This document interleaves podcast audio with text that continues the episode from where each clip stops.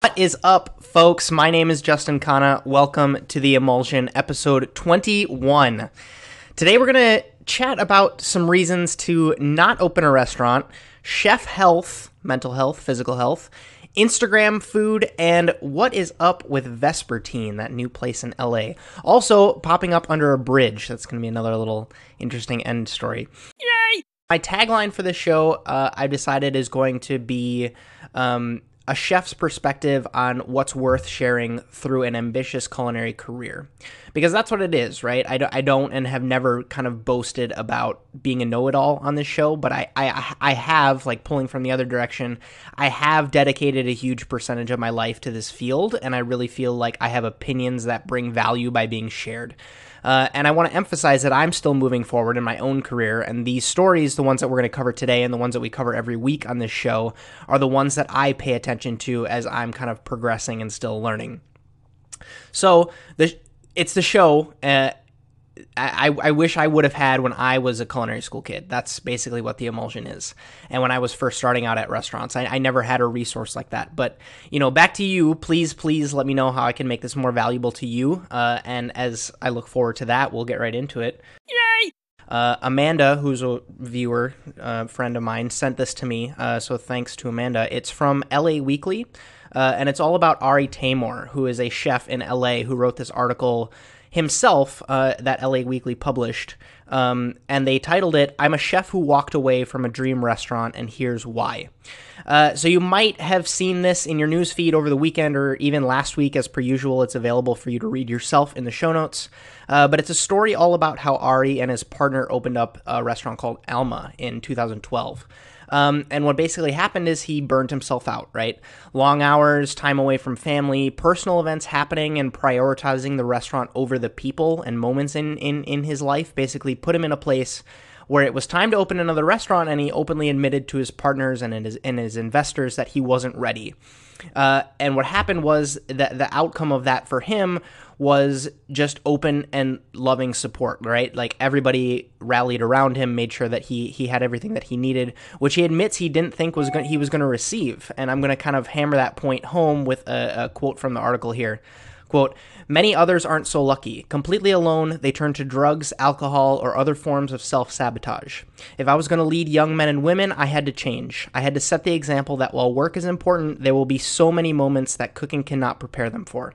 I needed to show, and more importantly, demand that they take care of themselves as people, make time for friends, for books, for museums, and travel to prepare so that when these moments find them, they're ready who what's good what what good is being the best cook in the world if you can't weather the storm? End quote. And we've talked about this on this on the show before. I don't want to kind of beat a dead horse here but if if you know me you know that i'm not really a drugs or an alcohol guy. I never i never have been. And with these other stories coming out right like i've left a, a piece from new york times that they published last week. It's this is in the show notes. When they did a whole piece about Sean Brock and him kind of selling his vintage bourbon collection and going completely sober and him talking about the problems that he's dealt with uh, with that. And then if you're a fan of Chris Cosentino, there's literally a piece I saw this week about him and how he feels about his mental health and we're, we're getting to this amazing point now where I'm kind of like fitting in with the cool kids now, right? Like I got so much shit in my career for not being the stereotypical chef, like not doing drugs and not going out and getting drunk like after service and then coming in super tired.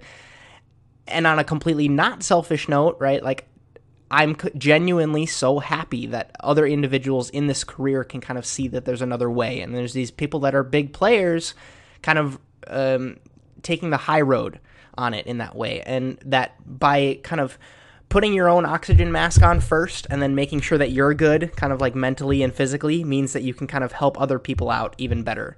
Uh, it's one of those like a rising tide raises all ships kind of uh, cliches, but it's it's so true and it doesn't do anything but make me happy. I, I know it's kind of a shot in the dark, but if you you are someone that is in need or you know you need someone to talk to, I would hope that you know I can help you in whatever way that I can. Uh, hopefully, you know how to get in touch with me. Uh, that's usually in the show notes, regardless. Um, and I have no doubt that as you know, kind of as small as this little community is here on the emulsion, I, we would also have your back with whatever struggles you're going through. Um, I'm a firm believer that positivity wins and optimism is underrated, and I, I'm I'm a thousand percent more comfortable being patient and kind of playing chess with my career rather than checkers and winding up in a headline basically about having a crisis affect me the way that it's you know the way that it's currently being written about. Uh, I'm going to quote this uh, article one more time and kind of uh, bookend the story. Yay! Quote uh, the article here. So, socially and politically, we are in a moment filled with anger and violence. What we need are real leaders Restaurants are one of the few meritocracies left in this country, places where talent and hard work are regularly rewarded, where someone can come from nothing and drag themselves to the top. But we must, t- we must teach our cooks the value of community, teach them how to cope with stress and depression, and support them when they need to prioritize their lives at the cost of our menus and our legacies. So that's the end of that story. Yay! Next up is a really interesting piece all about Instagram food. So here is kind of a, a quote to start. Over the top, intensely trend driven, and visually arresting, Instagram food is almost always something to be obtained rather than cooked or created. It's elusive and aspirational, something instantly recognizable yet only minimally available. The product of a long line or a transcontinental flight. Its appearance in your timeline signals status. You went to the place, you you got the thing. You're the kind of person who lives that kind of life. Instagram food almost has nothing to do with consumption as a gastronomic endeavor. Instead, consuming Instagram food means acquiring it and sharing proof of your acquisition. And to end the quotable section of the article here, the ooze of a buttery grilled cheese, the drip of a just punctured yolk down the side of a double stacked burger, snow drifted with truffles, truffles, a magically pink drink swirled with neon blue, a four scoop ice cream cone melting in the sultry summer heat. These images are intended to elicit visceral, lizard brain responses of hunger and desire. But somewhere in between screen and mouth, things often go left. Tall burgers, as it turns out, defy the reality of the human jaw. Unicorn frappuccinos sold out quickly, even though I never once saw anyone say they were delicious. Raindrop cakes taste like nothing, galaxy donuts stain your fingers, charcoal ice cream turns your teeth black, and sushi burritos fall apart. And this is kind of something, and that was very well written, don't you think? Uh, I hope you're hungry. And he kind of hears where I stand on this story because I can look at it from both sides, right? And that's one of the reasons why I felt kind of compelled to cover it um, more or less. So from my consumer standpoint, I definitely I, I do take photos of my food and I, I will do an Instagram story on certain experiences when I'm out and definitely, definitely post photos to my feed that I really stand behind, right? So you should be able to go back in my history and if you're like, hey, I'm in Chicago uh, Justin really loved that breakfast spot a few months ago, and then boom, you can scroll back through my feed, see the photo of it, and then I tell you exactly what I ordered. It's geo tagged, the restaurant is tagged, and you can hopefully have just as cool of an experience yourself. I hopefully like set yourself up for success in in that way. As far as kind of like the part about throwing the food away, I'm completely kind of flip flopped on this one, right? I only care about how it tastes. I want to kind of see why things get popular. I do it for my own personal kind of research. What part of a you know unicorn frappuccino makes people want to stand in line? Uh, and yes, a lot of it is the reasons that get touched on in the article. Hype is real, quality is subjective. Uh, it's definitely something that I need to kind of continually come to grips with as we kind of transition into this weird internet in real life uh, also kind of story. For me, I can't really fathom standing in line for something, getting a photo, and then throwing it away, or like having two bites of it and then throwing it away, especially if it's food. Uh, but if there's anything to kind of be taken from when I flip the coin onto my chef perspective, it's kind of prioritizing. Uh, those core principles that have always been around forever. So, like flavor and execution over like the flash and the trends will will always win in the long term, right? So a huge flip, a, a huge uh, that huge riff of things that you can order uh, off of the list that Amanda Mull, the author here, kind of went on. I guarantee you and I will laugh about in 12 to 24 months, right? We're we're already laughing about the the the unicorn frappuccino. Uh, Damien says it's the herd mentality which is very very true. You know, we're we're we're, sheep in that way. Um, but that's the punchline to me, right? It's it's a short term game to kind of get a trendy dish popular, especially because with a restaurant you have to kind of build an entire ecosystem around it, right? You have to hire staff, you have to have a space, and with the exception of people like uh, Dominique Ansel, right, who has kind of built an entire career on coming up with these amazingly Instagrammable dishes. I literally just saw a Facebook video today of his his watermelon soft serve uh, that he's kind of serving out of a watermelon slice, which is crazy. Uh, but if you can't do that, you're on a train that's going to kind of kick you off real soon if you can't manage to consistently creatively innovate. Um, and then flipping it back again, I completely respect the power of kind of Instagramifying your dishes, right? On my Dish of the Day show that I do on YouTube, I often plate it up in two different ways and then ask for your opinion. Uh, kind of see what you what draws you in, what makes you be like, I gotta try that, or what is that, right? So the flavors won't change; it tastes exactly the same. But to me, I think it's just such an amazing time to be alive, right? Where next up is actually a follow up story to one that we covered here on the emulsion a few weeks ago. Uh, and that's about Vespertine. So Jordan Kahn's place in LA that's super close to being accessible to us, you know, normal folk. Uh, I think they're doing friends and family uh, openings right now. Uh, that'll also be at a steep price, but we're going to get to that in a second. But I think this might be a piece where I start to kind of alienate some of you. Uh, but first, let's talk about the article. And the article is called 20 Questions That Explain Vespertine, LA's Trippy New Tasting Menu Destination. So I'm literally going to go off script here and open the article and read you a few of the questions, and I want you to kind of listen closely to the way that they get asked. Um, so where is Vespertine? How much does dinner cost? How many courses does that get me?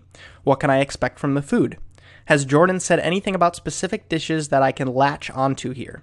What does Vespertine look like? Who designed it? What about music? Has anyone gone inside yet? Uh, and the and the list goes on. There's there's 20 of them here. And this hopefully kind of ties into the Instagram piece I just talked about, dealing with that kind of divide between consumer and chef. And I can already kind of feel this, this rant coming on. So let's try to be objective for for a second here. Restaurants especially when you kind of drift into the high end of the spectrum, have adopted ticketing systems in favor of reservation based systems because it's great. It makes sense, right? No less no shows, prepaid dinners, uh, advance notice to who's coming, etc. But there's been close to 0.0 upside for the guest itself. They pay the same amount, with the exception of the few places that have kind of had fluctuating times and price models.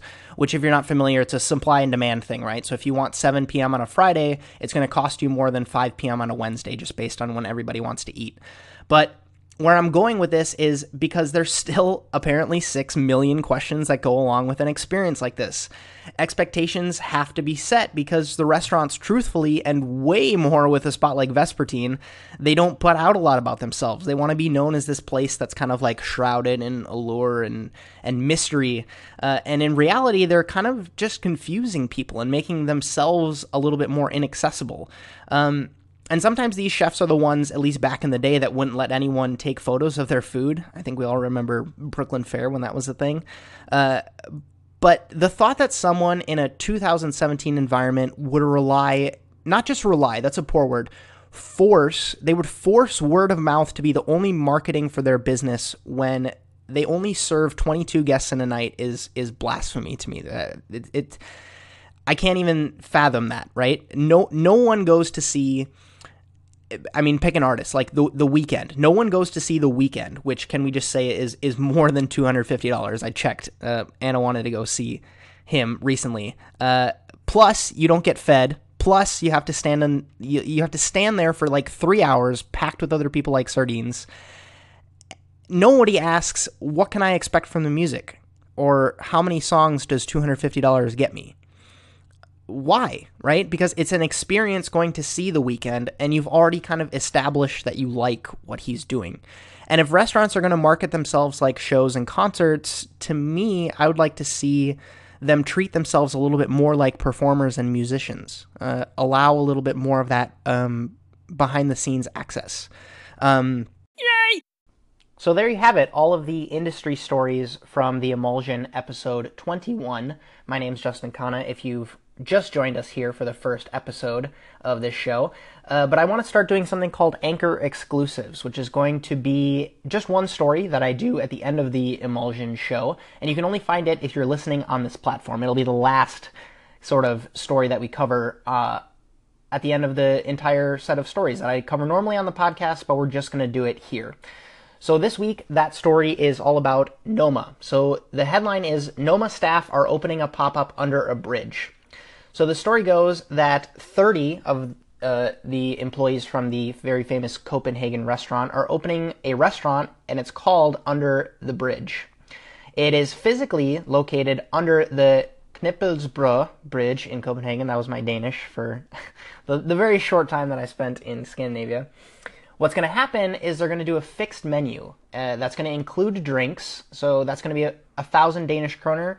Uh, the current uh, exchange rate puts that at around 153 US dollars, and it's only going to be served Wednesdays through Sundays, beginning on July 19th. So for everyone that doesn't know, the reason that's happening is because Noma is currently shut down. They're they're renovating, uh, moving to a new space, which is very very exciting. The old space has been taken over by a restaurant called Barr that we've covered on the show a couple episodes back. But the team is partnering up with Noma's wine suppliers Rosforth and Rosforth on drinks. That's probably one of the reasons why drinks are included. But they're going to set up a wine bar as well, which is going to be open to walk-in guests, so you can kind of just walk up and under this bridge and get a glass of wine, which is kind of cool. Uh, the food is going to be unlike Rene Redzepi's usual fare. The sous chefs that they have are uh, apparently pretty international, so they're going to kind of cook what they would want to eat uh, outside, in a sense, which is great. It, it's going to be super simple. It's summertime right now. Everybody wants to be outside regardless. So, I mean, hopefully, hopefully it's good. If you end up going, go ahead and shoot me some photos. I'd love to see uh, we'll we'll see if that ends up being something that I research a little bit further. But it's gonna it's gonna be popping up from July 19th until September 3rd. You can actually pick up tickets for it because there's only gonna be 35 nights of service, and I'm gonna leave the link to that uh, for your convenience if you're gonna be traveling in, into the Copenhagen area. Uh, and you'll definitely have to let me know. Keep me posted on what's happening. So with that, that does it for today's Anchor exclusive story. I hope you enjoyed it. Uh, I normally do chef, fine dining, restaurant news on this show, so go ahead and subscribe on iTunes or just hit subscribe here because you'll end up getting the most uh, stories with with a little bit of uh, some some lack of transitions, some quick fire stories that I will normally do on the Emulsion podcast. But you can get a lot of the the meat of the show if you end up following me here on Anchor. So with that, my name's Justin Khanna. Have a good one.